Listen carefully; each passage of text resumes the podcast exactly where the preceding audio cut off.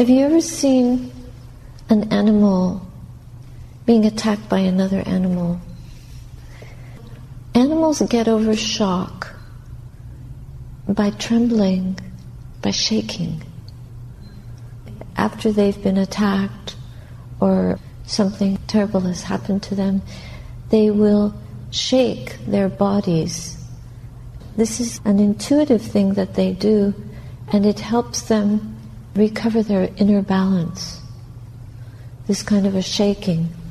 They will tremble throughout their system, and it's almost like an adjustment, internal adjustment of their former equilibrium. And we as humans, though we have, we are part still animal in nature, as you can see from the state of the world. Uh, there are still a lot of animalistic tendencies going on. But this is one gift that we seem to have been estranged from. And it's something that can serve us very well. Any of you that work in the helping professions, and particularly things like somatic therapy, Alexander technique, I think even in yoga you might have something like this. In the ancient Hindu practices and in the Tibetan practices, they do this kind of inner trembling using the voice, by chanting and creating an internal vibration through the chant, which resonates throughout the, you could say, the inner frame, the inner cave of the heart, the body.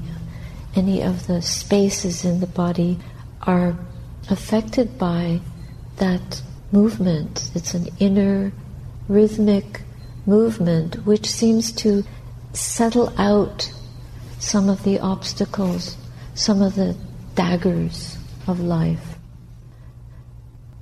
Have you ever seen somebody cleaning rice?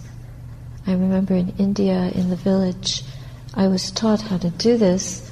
The women used to have a, a flat basket plate, and they'd put the rice in it and then flip it up and down, and all the sand and pieces of rock would go to one side, and the clean grains of rice would come to the other side, and then you could tip out the dirt and have clean rice.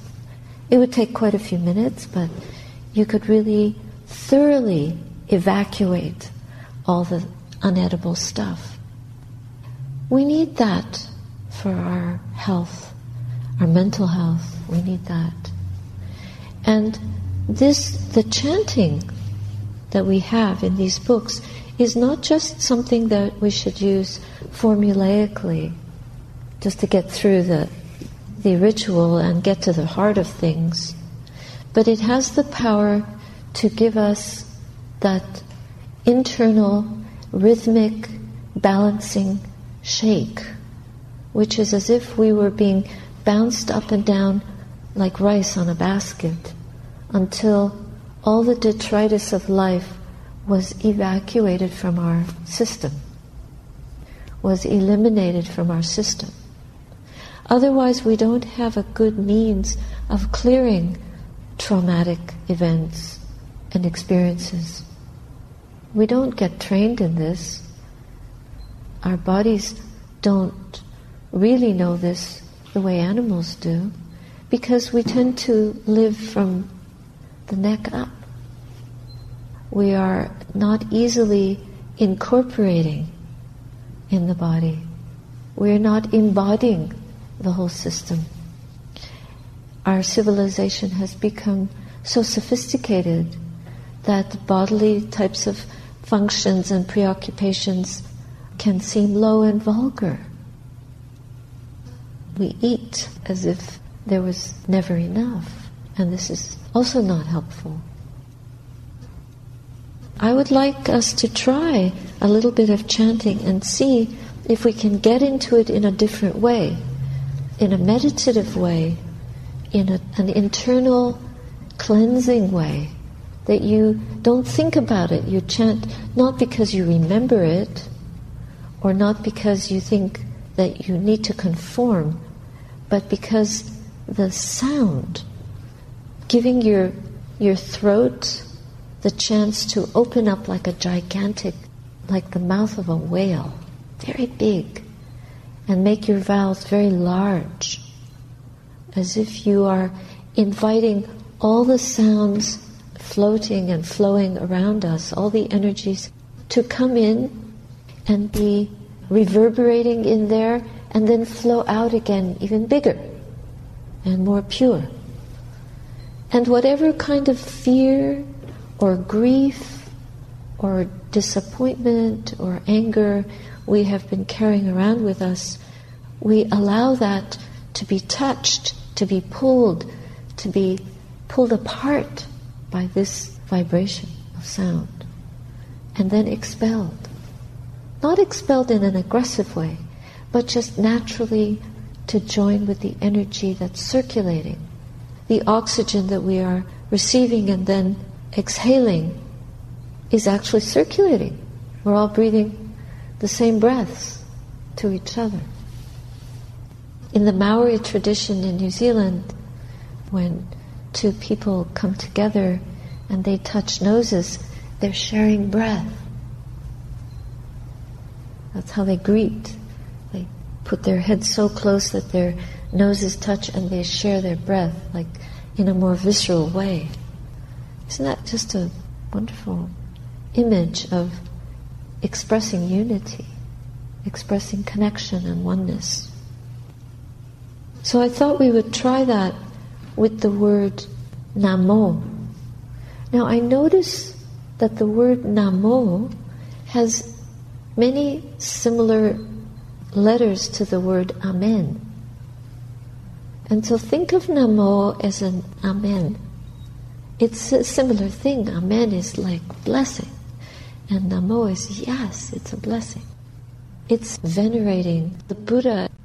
So we praise the Buddha as our teacher because he taught us how to heal ourselves from within, how to heal the mind so that we could awaken to the truth of things. And we say Namo to the Buddha as an expression of highest reverence. So now let us just use that one word, Namo, and chant it over and over together and let go into those sounds, those vowels. The consonants hold the vowels together and see if we can create some kind of resonance within us. And then after a few minutes we might do a little bit with the Four Noble Truths. But even if we don't, it doesn't matter, because the Four Noble Truths are not in this book. They are the truths that we bring to life moment by moment, even in the way that we breathe, let alone the way that we speak or look or listen. If the breathing embodies that kind of wakefulness, then all the other senses will line up behind it. But if it doesn't, then we'll just be scattered to the winds and prey to the world, and we won't be able to center ourselves properly to actually live this teaching day by day. We might chant very well, we could even sit up straight and get a nice meditation, but when we walk out into that vortex of confusion, how are we? How is our breath? How is our speech? How is our action? How is our inner core? How much are we like this? But it's not a resonance. It's coming from fear and trepidation, agitation and worry, restlessness and disconnection. So I will start, and just come in whenever you feel moved to. You can come in quietly or you can come in loud. Don't try to monopolize. Don't show off. Just let your body express its inner torment or its inner tightness, and try to bring it forth through the breath, through the vocals, so that we can release some of that attention here into this huge and wonderful space that's given to us for today. So in order to do this, we want to take a few deep breaths.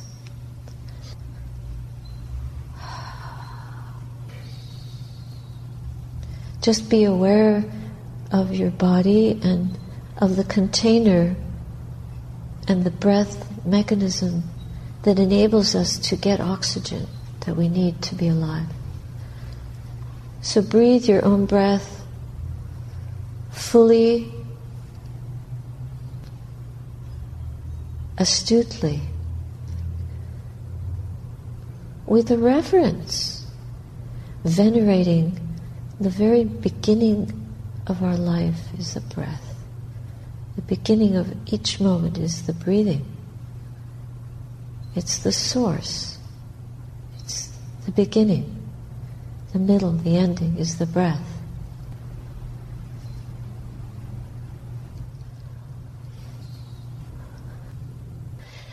Namo.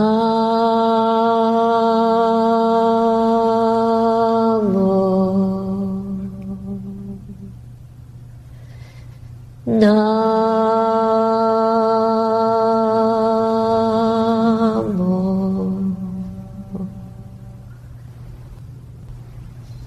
Namo. Namo. Namo. Namo.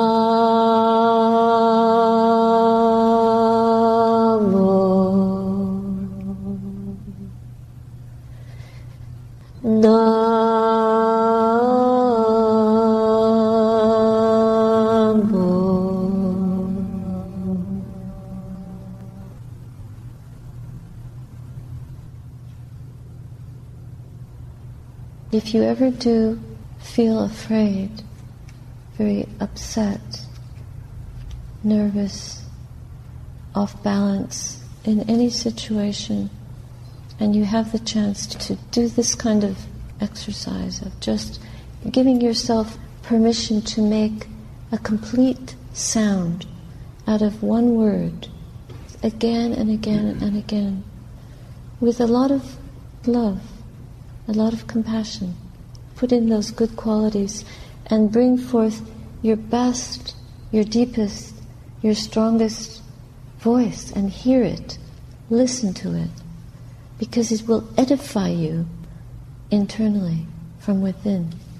You can't strengthen yourself by thinking, but you can strengthen yourself by being, by growing into the being that you actually are and that no one can take away from you. Try it. I'm only saying this to you because I practiced it myself when I was a solitary nun in New Zealand for many years. And over and over again, it was a rescue medicine. It was a, a form of dhamma, very pure, coming straight from the heart, not from thinking, not from the head. And it helps all the senses converge into sound, just like when we're paying attention to the breath or meditating on any of the sense bases. If you meditate on sound, then the convergence of that has an expression that we can listen to more adeptly because we are used to listening to sound. But this is a different kind of listening and a different kind of sound breathing. So it's like giving sound to the breath, and it has a power. It's like washing the mind, like soaking it in sound, pure sound. Experiment if you want and see when you're alone, so you don't feel nervous to make a sound in front of a group. If you trust in the purity of your own deep intention to realize the truth, then you will be supported. in this.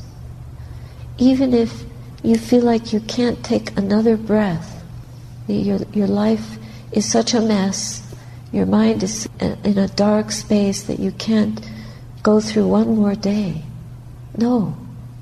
Just surrender to the goodness in your own heart, and you will be lifted up by that. Trust it. And keep going. One breath at a time, one step at a time. This is the highest work that a human being can do. Of course it's difficult. But what else are you going to devote yourself to in life? Everything else will be taken away from us. Everything. But this is what will support us when we're dying. So dying well depends, dying wisely depends, dying courageously depends on living well, living wisely, living fearlessly in truth. Bless the rain.